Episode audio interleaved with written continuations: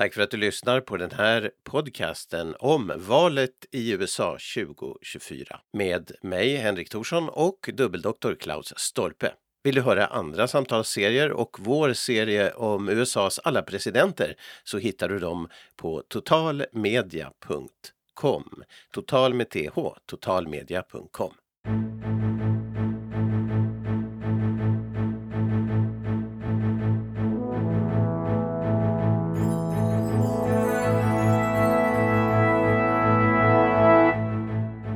Välkommen till podcasten om det amerikanska valet 2024, omvalet 24.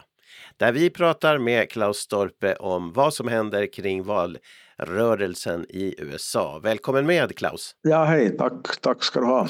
Och det har varit lite stilt i några veckor men nu har det hettat till här sista tiden. Vi ska ju gå igenom det här med åtal fortsättningsvis och vi är inne på vad ska man säga, röstmagi. så att, hur får man fram fler röster i, i, Georgia? De åtalen ska vi prata om särskilt idag. Men vi börjar ju med lite så uppföljning från veckan som har gått. För den rättsprocess som vi hade avhandlat redan med fastighetstingerna, den har ju då fått sitt första utslag nu, eller hur? Mm. Det som det handlar om är ju att han Trump fälldes och hamnade ut med 355 miljoner dollar i böter, vilket ju är en astronomisk summa naturligtvis. Mm. Talar vi euro eller svenska kronor så det är ju 330 miljoner euro eller då 3,7 miljarder svenska kronor och mm. jag menar den där typen av belopp är ju helt obegripligt åtminstone för mig men mm. sånt där med ersättningskrav och fängelsedomar är ju helt annorlunda borta i USA än, än, än här men man mm. funderar ju faktiskt att vad, vad liksom har Trump gjort för att, ha, att det ska motivera sådana där sjuka belopp Mm. Och sen kommer det väl diverse ränta på det hela och rättegångskostnader och, och, och allt det där. Så jag menar var, var den där notan hamnar eller landar i, i slutändan är ju ganska hopplöst att veta. Mm. Det vet vi ju inte ännu för det kommer ju säkert att, att överklagas och sen går det ju som det går. Vad jag förstår så måste han betala innan överklagandet i alla fall, åtminstone någon del. Men, men att eh, det blir ju också de här 83 miljonerna som vi pratade om tidigare som gäller den där eh, förtalsmålet. Så att det är ju alltså då över 400, det är närmare 430 eller till och med mer miljoner. Ja, eh, ja, ja. Vet man någonting om han har några pengar eh, så mycket? Det, det lär vara så att han faktiskt uh, har för att mm jag menar, jag tänkte ju först att han, han har ju aldrig, aldrig i livet att han kan betala det där, men att det, det är ju nog uppenbarligen så att han har tillgångar som mm. överskrider det där, men han har ju mm. inte dem i fickan veckan så att om, om det är då så som du säger att han måste betala innan överklagandet så får han nog börja sälja tillgångar för han har ju mm. det lösa pengar naturligtvis. Jag har, jag har som verkligt svårt att greppa den där typen av summor, det vill säga att hur många um, nya bilar får man, hur många villor får man för ett sån där summa. Det, det är som så, mm. det är för många nollor där helt enkelt. Mm, ja, just det. Det här som också kom var ju näringsförbud som har pratats om och, och jag blev kanske mer förvånad där eftersom det var inte så länge. Det var tre år näringsförbud och eh, om man tänker att han blir president så åtminstone han personligen eh, eh, passar ju det ganska bra in. Eller vad kan man säga om det? Jag vet ju inte vad som är kutymen i, i sådana här fall men att det, är ju, det gäller då ett treårigt näringsförbud i delstaten New York. Mm. Och en Trump är Trump och så han svarar ju förstås då med att gå ut med att domaren är korrupt och mm. allt, allt vad det nu var. Och vi har ju förstås inte sett slutet på det där mm. ännu heller. Sedan en sak som igen som vi var inne på för ett par veckor sedan då vi tog upp det att, att eh, om han skulle sen vinna valet i november så i det här fallet kan han ju inte benåda sig själv utan det är guvernören i New York som ska göra det i sådana fall. Mm, det. Men, men det här, där är ju det också att det ställer nog ganska stora krav på integritet hos i det här fallet guvernören i New York. Ja. att vänta nu att, att presidenten är ju inte förman för en guvernör men i alla fall det blir ju en ganska konstig, konstig situation.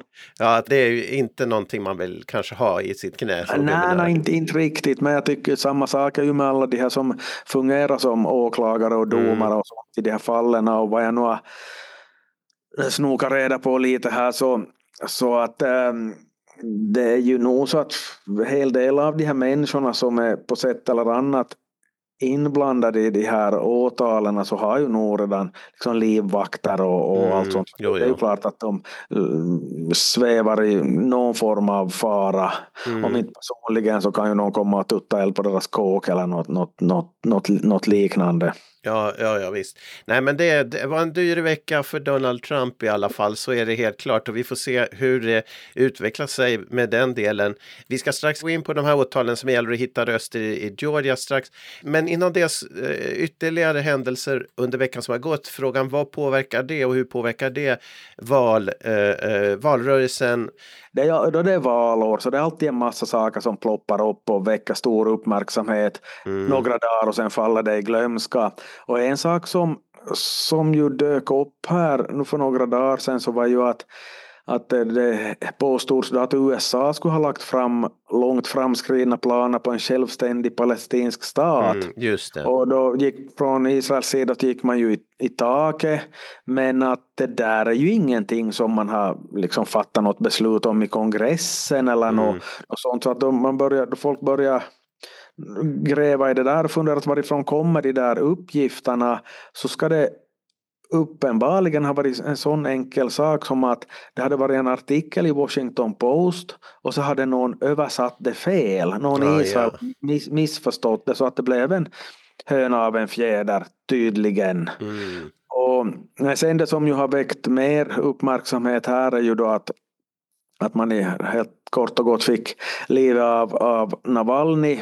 Men eh, så att no, det heter ju inte Twitter något mera utan men att det mot, det, motsvarigheten till Twitter så hade ju Trump tydligen gått ut med att ja, ja, se nu hur det gick i, gick i Ryssland med Navalny. Och så fortsatte med att så där kommer det att, att, att, gå här också, att vad är det för, för värld vi lever i och och något sånt där. Det, det, liksom, -hmm. det hade ju varken huvud eller fötter för jag menar det är ju Trump som har liksom framstått som bundsförvant med Putin, det är ju inte Trumps motståndare. Så det var ju, mm. jag, alltså, jag, trodde att det var, jag trodde att det var fejkat först det där. Mm, Trump skulle ha gått ut och först konstaterat att Navalny är död och nu får ni se hur det, hur det går i det här landet också. Det var som så ah, men varifrån kom det där nu då? En hemsk sak. Men Biden hade ju sagt redan tidigare att, han, att det skulle bli någon form av hämnd om Navalny dör. Och hans handlingsutrymme är väl ganska begränsat. Det är inte mycket han kan göra. Nej, ja, nej det, det, det är liksom, jag menar, det är som du säger, vad ska han göra? Mm. Åtalet mot Trump, det är det vi ska fortsätta med nu igen och vi pratade förra gången om eh, valfuskgrejer. Men vi sa då att vi skulle spara den här lilla biffiga valfuskbiten när, när den här presidenten eh, på väg ut ringer, till, ringer upp och ber dem hitta, fra, hitta röster och hela den här biten. Alltså Georgia problematiken får du berätta lite för oss om. Ett sådant väldigt delikat ärende kopplat till det allmänna bråket kring valresultaten. Så det har vi ju i Georgia då mm. och, och det handlar ju om att, att där är det ju så att, att om han nu då skulle hamna in i något skede så där kan, där, i det fallet så kan han uppenbarligen inte eh, benåda sig själv ifall han skulle vinna valet i höst därför att det, det är helt enkelt ett brott på delstatsnivå och mm. inte på riksnivå. Det finns alltså en, en benådningsnämnd i Georgia som sköter det här ärendet i, i sådana fall. Mm. Men att det, det, här handlar ju alltså om ett synnerligen delikat ärende för att eh, det är ju så att Trump hade ju då ringt till den här chefen för Georgias valmyndighet och, och krävde att, han skulle, att den här killen skulle hitta 11 780 eller 11 781 röster, alltså det som krävdes för att Trump skulle vinna i just den delstaten i samband med, med, med valet 2020. Det där skulle ju inte ha räckt till en seger totalt sett, men um, tanken är ju förstås att alltså, vi tänker oss en dominoeffekt, alltså att här, man ställer upp sådana dominobrickor och puttar omkull den första så trillar alla omkull. Mm. Det vill mm. säga, skulle det där ha gått igenom, oj titta vi hittar en låda med 12 000 röster åt Trump här, vilket ingenting är en så stor delstat. Mm. Så då skulle förstås sympatisörerna fått luft under vingarna i andra delstater och kunna tänka att om det var något lurt i Georgia så hade det säkert varit något fuffens någon annanstans också så skulle det liksom börja leva vidare med, med ännu, ännu det här en starkare kraft och mm. äh, här är ju en väsentlig poäng att det här telefonsamtalet så finns ju, finns ju inbandat. Så att ah, ja, det ju, gör det. Ju, det ja, ja, precis. Okay. Så att det, det, går inte heller att bara säga att nej, nej, men det, det är fake news och så vidare. Men att det, det, är mycket som är lustigt med det där för att den där den där karln där Georgia, så han har inte världens vanligaste namn. Han heter Raffensburger i, efternamn. Mm -hmm. Och ehm, och vad har det då med någonting att göra? No, för att, att Trump då konstaterar att, att, ja, men att, att ni vet ju vem den här killens bror är, att det är ju en sån där riktig skummis, bla bla bla bla, för att det vet jag för att det är någon Raffensburger som har gjort vad tusan det nu var då. Och då uppenbart, alltså det blir sån här guilt by association, eh, skyldig genom anknytning, att eftersom den här har en, en bror som är skum, så då är han ju själv skum också, så därför har han slarvat bort de här rösterna. Uh, nu är det då en liten detalj att den där Raffensburger, där är den där valchefen i Georgia, gissa hur många bröder han har? Nej, vadå? Han har inga bröder. Han har inga bröder, okej. Okay. Ja, så det, alltså det kan ju hända att det finns någon skummis som heter sådär, men det är ju, det är ju knappast den där valchefens fel. Och även om det ska vara hans bror så det liksom säger ju inte någonting om, om honom själv, men i vilket fall som helst så nej, han har ingen bror. Men, men presidenten ringer Raffensperger för ja, ja. att påstå att, han, att Raffensperger bror har slarvat bort Nej, att den här Raffensperger har slarvat bort röster. Så att du ska leta upp dem igen, alltså röster som finns. Ja, du ska, du ska leta upp de här rösterna. Och ah, sedan ja. då han går, går, ut, går ut i media och så förklarar man att den där Raffensperger är opålitlig, därför vilket bevisas av att han har en bror som är en skummis. Ja, det är ju då bara det att han har ingen bror, men att det, det betyder ju ingenting i Trumps värld och tydligen då inte heller i, i där hans sympatisör. Men jag måste säga att om jag skulle sympatisera med någon som liksom skulle föra ett sådant där resonemang så skulle allvarligt överväga att liksom vad är det för fel på ja. din egen slutledningsförmåga? Nej men alltså om, om vi tänker högsta domstolen att de på något sätt skulle, skulle spela med Trump bara för att de är utsedda av honom, flera av dem där och jag menar, men när sådana här saker kommer fram då blir ju även högsta domstolen, de kommer ju få svårt. De måste ju verkligen argumentera bra för att stötta Trump. Det är ju helt konstigt alltså. Det, det blir en utmaning för, för när de ska granska kanske två fall. Vi säger så här, det är mycket mycket ositt här ännu, men att, att skulle, det inte vara, skulle det inte vara för att det skulle vara så allvarligt så, så skulle det vara ganska komiskt eller tragikomiskt, men att mm. jag, jag, jag, märker att jag bara eh, sitter och, och skakar på huvudet här helt enkelt. Men, men alltså beträffande det där i, i i Georgia så, så Trump kan ju i och för sig säga att han har handlat i god tro ifall han faktiskt trodde att en del röster hade slarvats bort. Mm, jo, jo. För, för, grejen är ju det att, att han har ju nog svårt att föreställa sig det där att han skulle kunna förlora. Jo, jo. Och det,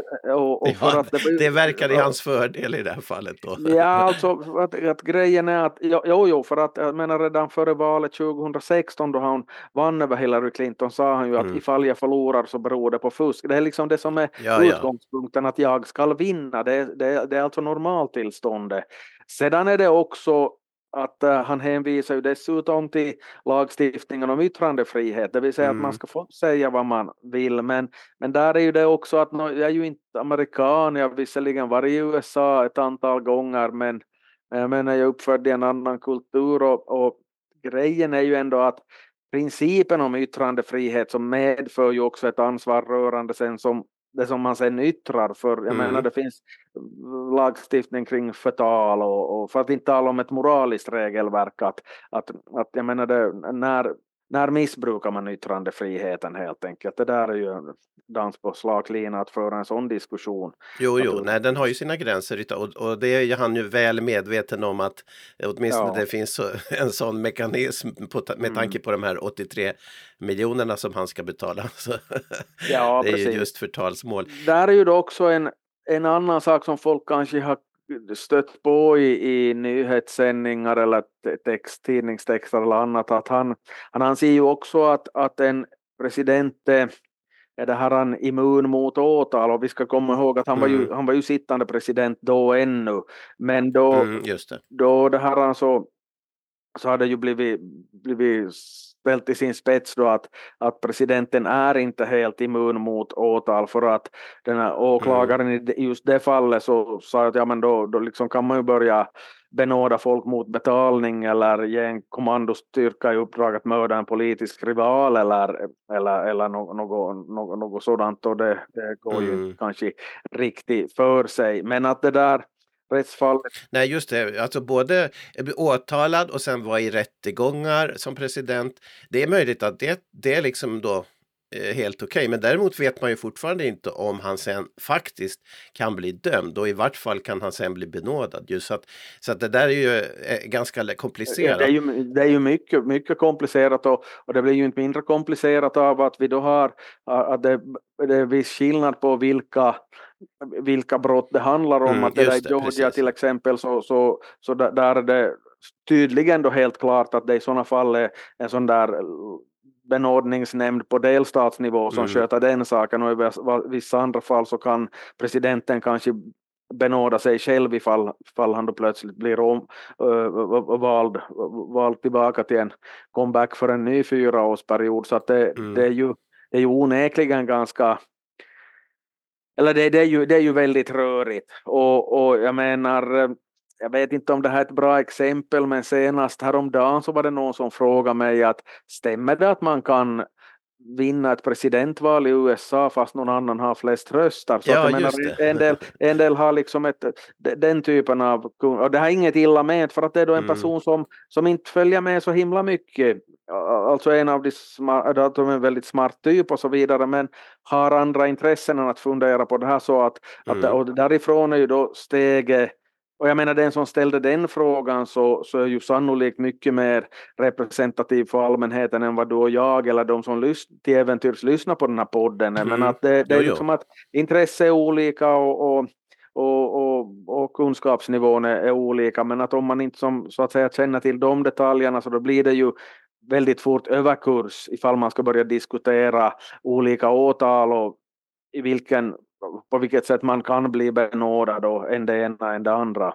Men alltså kan man Eh, man kan väl säga att vi, vi har ju gått igenom det här ganska eh, noggrant, just det här varför vissa stater är viktigare och där, eh, varför det är så att man kan vinna fast man har färre röster än motståndaren. Så att du som är intresserad av det kan faktiskt lyssna på några av våra tidigare avsnitt i den här serien. Där vi har, jag tror vi tog upp det ett par gånger just när det var i, inför de här val, val, eller i början av den här serien. Och det handlar ju i första hand om själva presidentvalet, jo, jo. Eh, inte de här primärvalen på det Nej, viset. för att de är ju så, de är så, tycks, det är ju så, är så tråkiga med avsända på utgången så att även mm. om vi trodde då vi började med det här att vi skulle tala mycket om dem så, så får vi börja tala om annat istället. ja.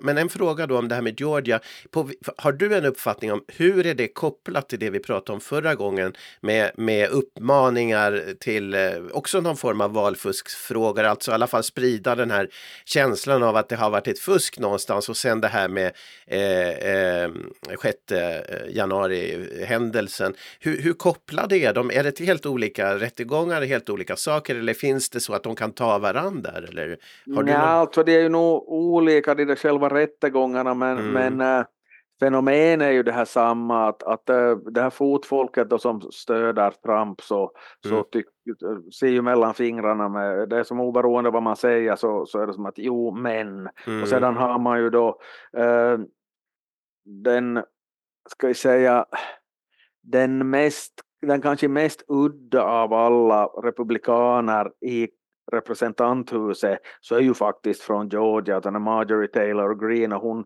hon mm. bidrar ju på sitt sätt med, med att sprida alla möjliga saker mm, om, om, sina motståndare och hon har ju sina, sina givna fans och, och, och, och, så vidare så att det är ju, det är ju klart att det är ju oerhört tillspetsat och man märker ju också att att eh, Georgia är ju då en av de här delstaterna var Trump då plötsligt är populär jämfört med jämfört med hur situationen var på valdagen 2020 och, mm. och jag menar jag tycker att i, i den delstaten så, så tycker man ju att han skulle ligga risigt till just på grund av att de människor som bor i den delstat var, var han har försökt, var Trump har försökt påverka valchefen så, så tycker man att han skulle vara väldigt sårbar. Men hur, hur allvarligt, det finns ett telefonsamtal men du pratar ändå om eh, lite försvar man skulle kunna ha där. Men hur, hur allvarligt är Georgia-fallet sett i den här raden av olika åtal vi har?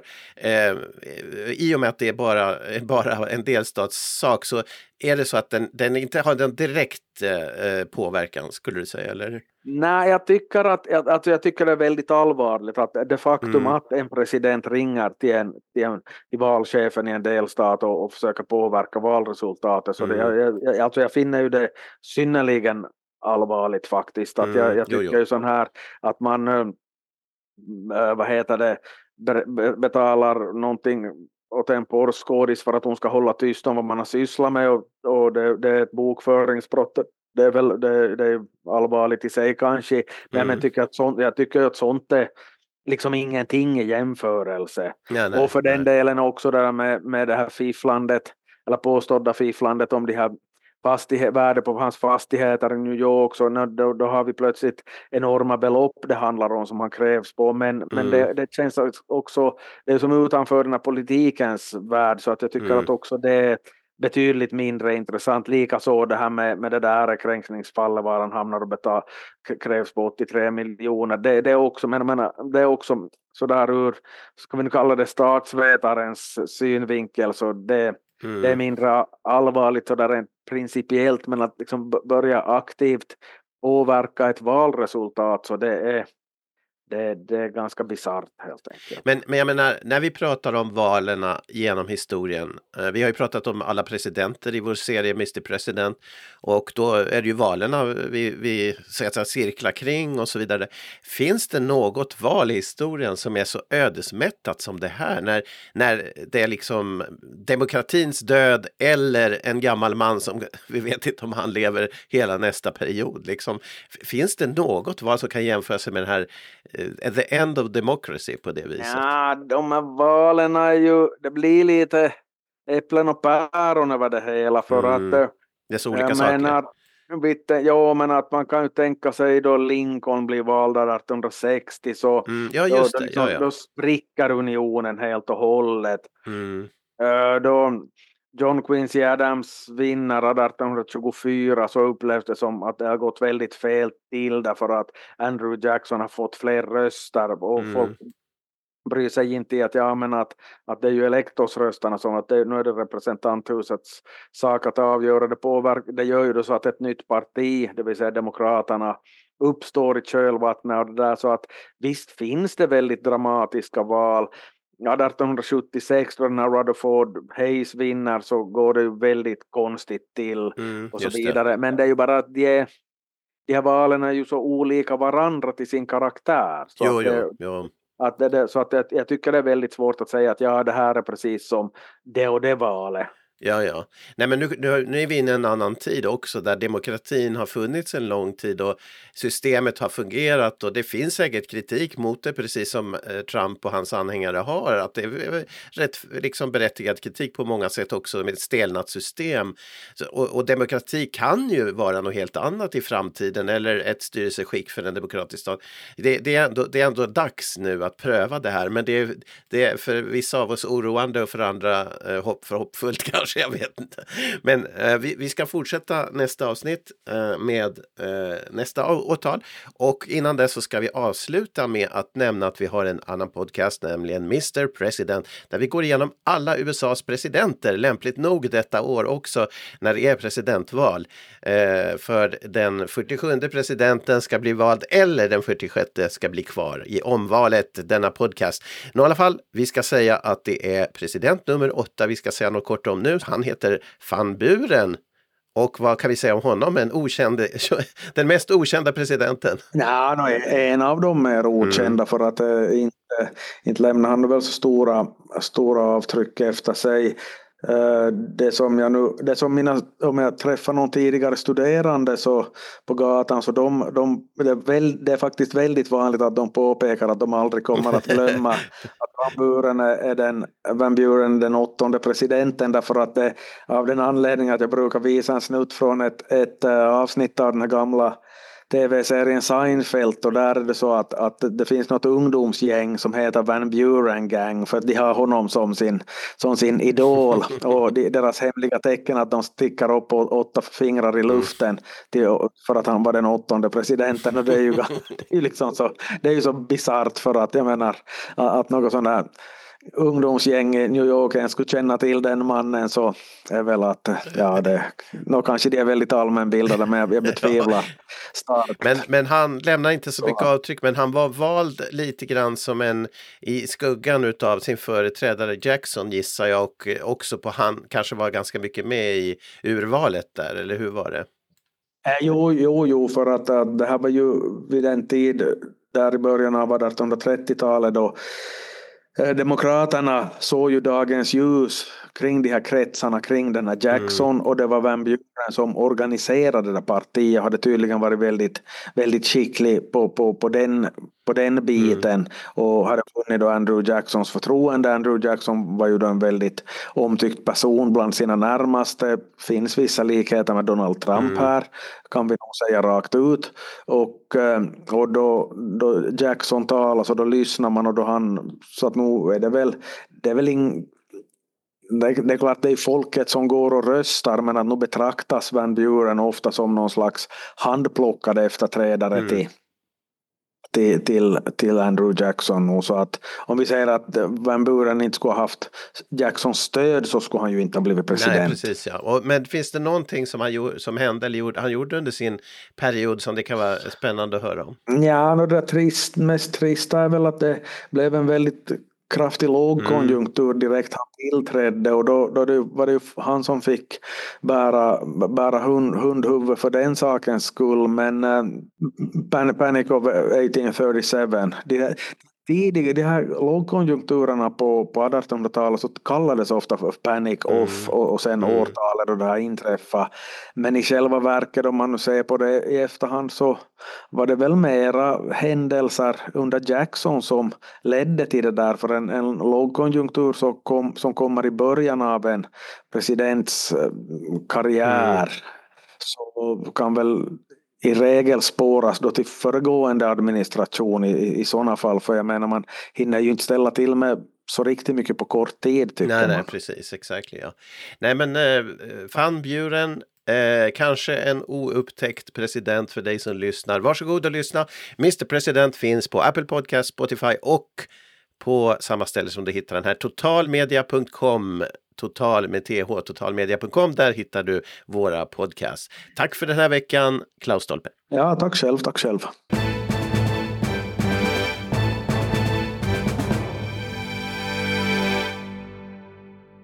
Tack för att du lyssnade på Om valet i USA, en podcast om valet 2024.